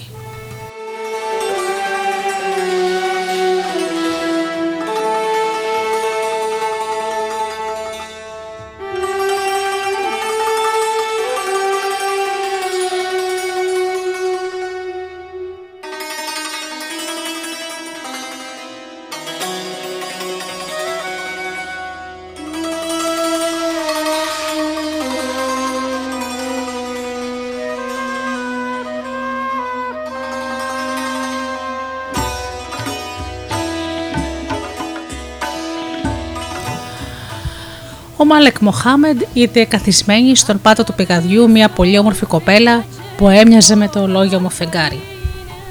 Το Ντεβ κοιμόταν με το κεφάλι γερμένο στα πόδια της. Μόλις η κοπέλα είδε τον γιο του βασιλιά, είπε τρομαγμένη «Φύγε γρήγορα, αν ξυπνήσει τον Ντεβ θα σε φάει». «Σώπα και μη φοβάσαι», είπε το παλικάρι. Έπειτα πήρε δύο τσαγκαροζούβλια και τα έμπηξε στα μάτια του Ντεβ ώσπου βγήκαν πίσω από το κεφάλι του. Με μια τρομερή καραυγή, το ξωτικό διαλύθηκε σαν καπνό στον αέρα. Χαρούμενη κοπέλα τύλιξε τα χέρια της γύρω από το λαιμό του σωτήρα της, λέγοντας: Εξαγόρασε τη ζωή μου και τη ζωή των 39 αδελφών μου. Μάθε λοιπόν ότι είμαστε 40 αδελφές από την ίδια μάνα. Ο πατέρας μας είναι ο αυτοκράτορας Ματσίν. Αυτό το ντεβ μας έκλεψε από τον τόπο μας και μας έφερε εδώ. Και έπειτα έκλεισε την καθεμιά σε ένα δωμάτιο χωριστά. Ο Μάλεκ Μοχάμετ μπήκε στο καθένα από τα 40 δωμάτια και είδε μέσα αμέτρητα σεντούκια γεμάτα πολύτιμα πετράδια. Ακόμη βρήκε στο κάθε δωμάτιο από μια κοπέλα όμορφη σαν τη χρυσή πανσέλινο. Έπειτα φώναξε τα αδέλφια του. Για κατεβάστε το σκηνή. Τα αδέλφια του άφησαν το σκηνή να πέσει και ο Μάλεκ Μοχάμετ έστελνε καμιά φορά επάνω ένα κεβόντιο με διαμαντικά και μια κοπέλα. Τέλος ήρθε και η δική του σειρά. Ήξερε όμως ότι τα αδέλφια του ήθελαν να πάρουν όλους τους θησαυρούς του πηγαδιού και εκείνον να τον αφήσουν να πεθάνει μέσα στο πηγάδι. Έτσι μπήκε στο τελευταίο μπαούλο με την πρώτη κοπέλα που είχε δει και φώναξε προς τα πάνω. Είναι το τελευταίο. Τραβήξτε και ύστερα ξαναρίξτε το σκηνή για να ανέβω εγώ. Τα αδέλφια, όπως πολύ σωστά προέβλεψε, τράβηξαν το τελευταίο κασέλι, ύστερα όμως έκλεισαν το πηγάδι για να πεθάνει ο αδελφός τους μέσα. Κατόπιν φόρτωσαν βιαστικά τα μπαούλα και ξεκίνησαν για την πολιτεία του πατέρα τους. Στον δρόμο, ο Μάλεκ Μοχάμεντ και η κοπέλα βγήκαν από το κασέλι και το έσκασαν. Τα αδέλφια πήγαν στον πατέρα τους και του καφιόταν. Βρήκαμε 40 κόρες που τις έκανε μία μάνα και ένας πατέρας. Και για το κατόρθωμα του Μάλεκ Μοχάμεντ έλεγαν τάχα πως τη είχαν κάνει αυτοί. Μα πού είναι ο Μάλεκ Μοχάμεντ, πού πήγε, ρώτησε ο βασιλιάς. Τον σκότωσε τον Ντεβ, αποκρίθηκαν οι γεωγοί. Ο πατέρας βυθίστηκε στο πένθος και στο θρήνο, ώσπου μια μέρα παρουσιάστηκε μπροστά του ένας σηματατοφόρο κατα... κατασκονισμένος από την κορφή ως τα νύχια. Ο άνθρωπος αυτός έδεσε στο βασιλιά ένα γράμμα του Μάλεκ Μοχάμεντ που αφηγούταν όλα τα καθέκαστα και τελείωνε με τη φράση «Τα αδέλφια μου νομίζουν τον με σκότωσαν. Διάβασε ο πατέρας όλη την ιστορία και γίνηκε έξω φρενών. Πρώτα έλεξε τους κακούς γιους μακριά από την πόλη και έπειτα ολάκερη πολιτεία στολίστηκε γιορτινά, προσμένοντας τον αρχομό του Μάλεκ Μοχάμπετ με την κοπέλα. Έτσι έγιναν οι γάμοι, τα γλέδια και τα ξεφαντώματα, τα οποία κράτησαν 7 ημέρες και 7 νύχτες.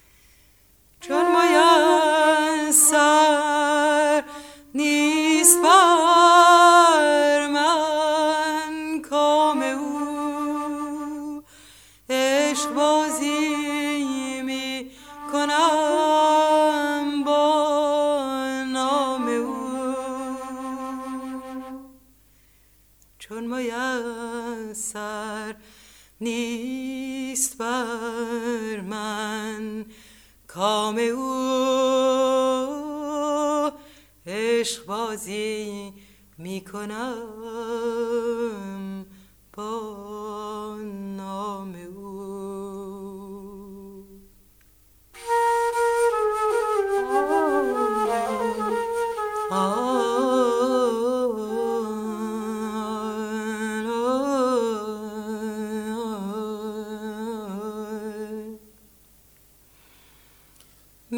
اسبت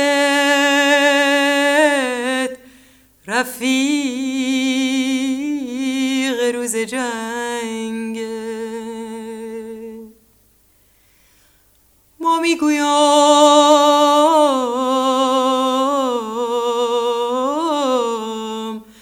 از او بهتر تفنگه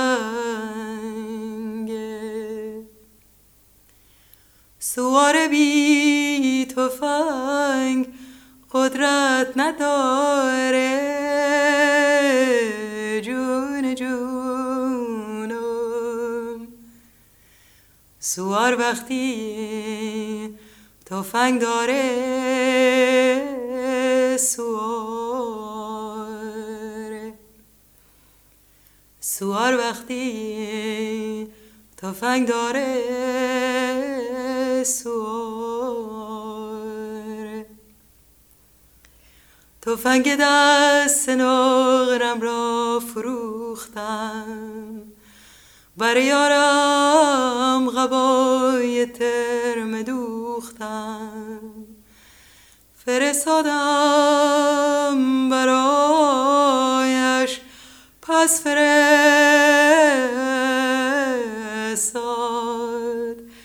تفنگ دست نقرم داد و بیداد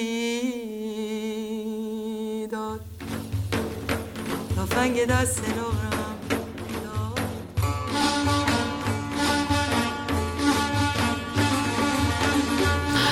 Αγαπημένοι μου φίλοι, η εκπομπή Μύθοι και Πολιτισμοί έχει φτάσει στο τέλος της.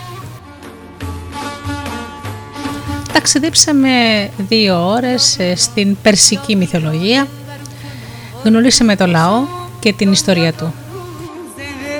بیا مکن شو روزمون خورشیدمون صبح نوروز Εγώ θα ανανεώσω το ραντεβού μου για το επόμενο Σάββατο یک سال برم سال نو με ακόμη ομορφότερους μύθους και παραμύθια. که بندری همی دیروز روزه آی بیا که نوروزه دنیا دو روزه Μέχρι τότε να μένετε συντονισμένοι με το Studio Delta για να απολαμβάνετε τις μουσικές μας. Αγαπημένοι μου φίλοι, εύχομαι από καρδιάς να περνάτε καλά και να είστε πάντα πάντα καλά. Και αγαπήστε τον άνθρωπο που βλέπετε κάθε μέρα στον καθρέφτη. Καλό σας απόγευμα.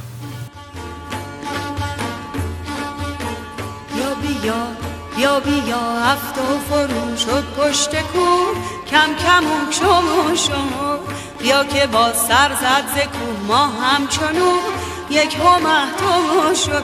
برچه چنین برچه چنو ای چنو مبود.